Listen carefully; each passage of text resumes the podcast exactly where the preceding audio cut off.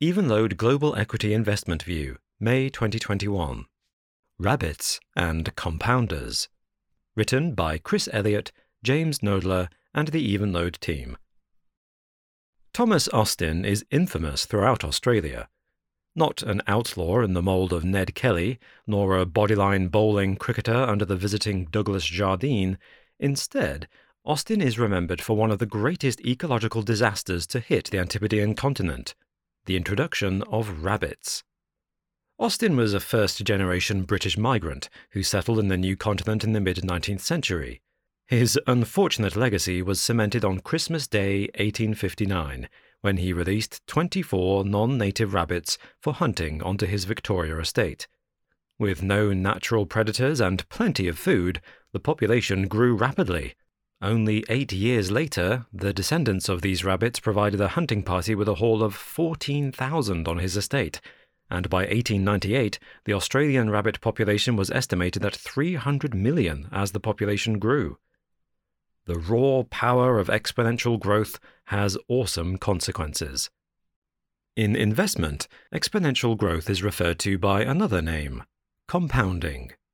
As with the Australian rabbits, many would scarcely believe the consequences of compounding an initial investment until the mathematics are laid bare.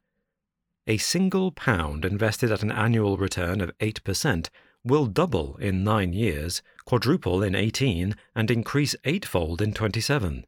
An investor that can achieve consistently high returns will reap rewards over time, but the challenge is not just in finding the rates of return, but maintaining them. One of the best opportunities to achieve consistent high returns is by investing in equities. Goldman Sachs estimates that the 10 year returns on US equities have averaged 9.2% over the past 140 years. This may seem encouraging, but forecasts for the next 10 years are decidedly weaker, with mid single digits a common expectation. So, how can investors counter lower returns and keep the compounding wheel spinning? The past decade gives plenty of examples of outperformance. Microsoft has produced an annual total return to investors of 28%, MasterCard 31%, and LVMH 22%. In a lower return environment, companies which can sustain the higher compounding of past years will be especially valuable for portfolio managers. With the launch of our new fund, Evenlode Global Equity, we focused on attributes shared by serial outperformers and created a checklist of three key factors. Firstly, a company must have exposure to a market in structural growth. This should justify a sustained increase in demand for the company's products and services over a significant period, rather than a cyclical surge or temporary fad. Secondly, the company must have a durable competitive advantage this should create barriers to entry and encourage customer loyalty. Finally, the company must have the ability and willingness to invest behind the competitive advantage. This allows the company to take advantage of growth opportunities. Importantly, though, maintaining long term performance and high returns on invested capital requires all three. To understand why, we use a few thought experiments and borrow from the German mathematician Carl Jacobi. Man muss immer umkehren, or invert, always invert. Consider the first factor, structural market growth. Taking the inverse, can companies in a declining industry outperform the market over the long term? Imagine a company, Decline Co., in a failing industry, and grant that Decline Co. has both a strong competitive advantage and the resources to invest behind that advantage. Decline Co.'s superior product attracts more customers, and it consolidates the industry as competitors are acquired or go out of business. The company builds market share. Eventually, Decline Co. is one of a few firms left sharing the spoils in an oligopoly with no further consolidation possible. Now what? Industry revenues are declining, and winning share from a rival is prohibitively expensive it is now overwhelmingly likely that incremental returns on capital will decline from here and business performance decline. A structural growth driver can allay this fear by providing a continued opportunity for demand expansion. For example, MasterCard benefits from society's move to a cashless economy, which is expected to drive increased demand for many years. Alternatively, companies can pivot to adjacent markets. Microsoft's transition to cloud has provided an excellent growth opportunity beyond operating systems and business software, while importantly, its existing strengths in these industries have eased the growth of its Azure subsidiary. Next, consider the competitive advantage factor and again, invert. Imagine Disadvantage Co., a company that competes with several stronger peers and has few barriers to entry. The company operates in a structurally growing industry and is both able and willing to invest sustainably. Again, our imagined company does well at first. Competition is weak as there are plenty of new customers to share, Disadvantage Co. invests and enters new geographies, earning attractive returns on investment.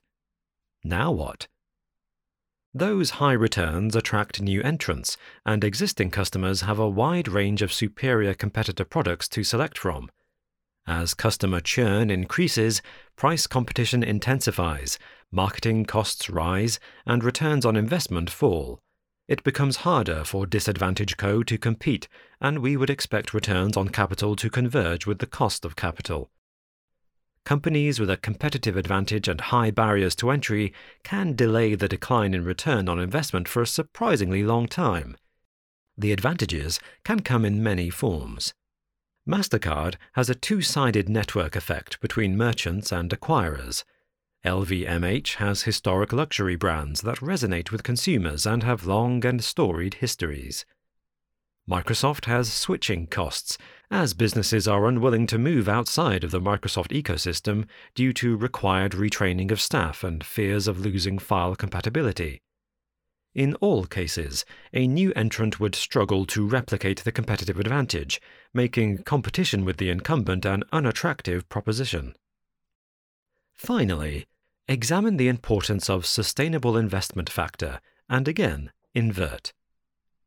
Now imagine Drain Co., a company that cannot sustainably invest, as management are running the business as a cash cow, slashing costs to fund shareholder returns.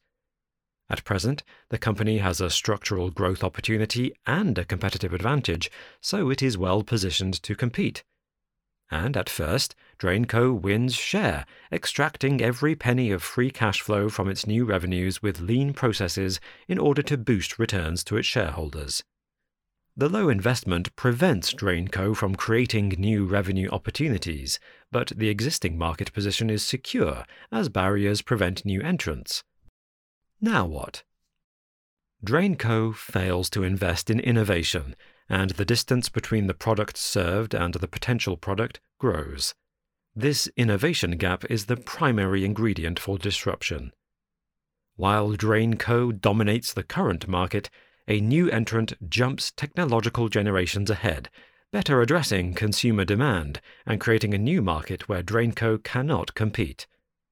Drainco's capital structure and lack of an innovative culture means it cannot catch up, it is particularly difficult for Drainco to close the gap, as they are forced to cannibalize their highly optimized and consequently high profit legacy businesses. Companies that focus too much on immediate returns are not acting in the interests of the long term shareholder. Microsoft came close to falling into the disruption trap in the noughties after failing to invest initially in cloud technologies, but redirection of the R&D budget and improvements to the development culture enabled a recovery. Had Microsoft not succeeded with Azure, it is possible that this might have been written in OpenOffice, Google's cloud-based equivalent of Word. Similarly, the brands of LVMH require continual investment to ensure they do not lose their luster. While these thought experiments have the feel of a rigged choose your adventure tale, they illustrate why the combination of all three key factors is needed to achieve long term returns. In all three scenarios, the inverted companies initially performed well before the absence of a specific factor led to their downfall. The lesson for investors who seek to leverage the power of compounding is that understanding the factors that are driving growth is an absolute necessity and the returns on careful analysis are significant. This brings us back to the Australian rabbits. The Australian continent was being transformed agriculturally in the late 19th century, with increased farming providing additional food for both native and invading species. Market growth. Without any natural predators in their new environment, the rabbits had a material advantage over native species. Competitive advantage. And it goes without saying that the rabbits had the ability and willingness to multiply, well, like rabbits. Sustainable investment. When Thomas Austin requested the rabbits to be sent from England, he wrote, The introduction of a few rabbits could do little harm and might provide a touch of home, in addition to a spot of hunting. The estimated population of rabbits in Australia peaked at 10 billion. Please note, these views represent the opinions of the Evenlode team as of May 2021 and do not constitute investment advice.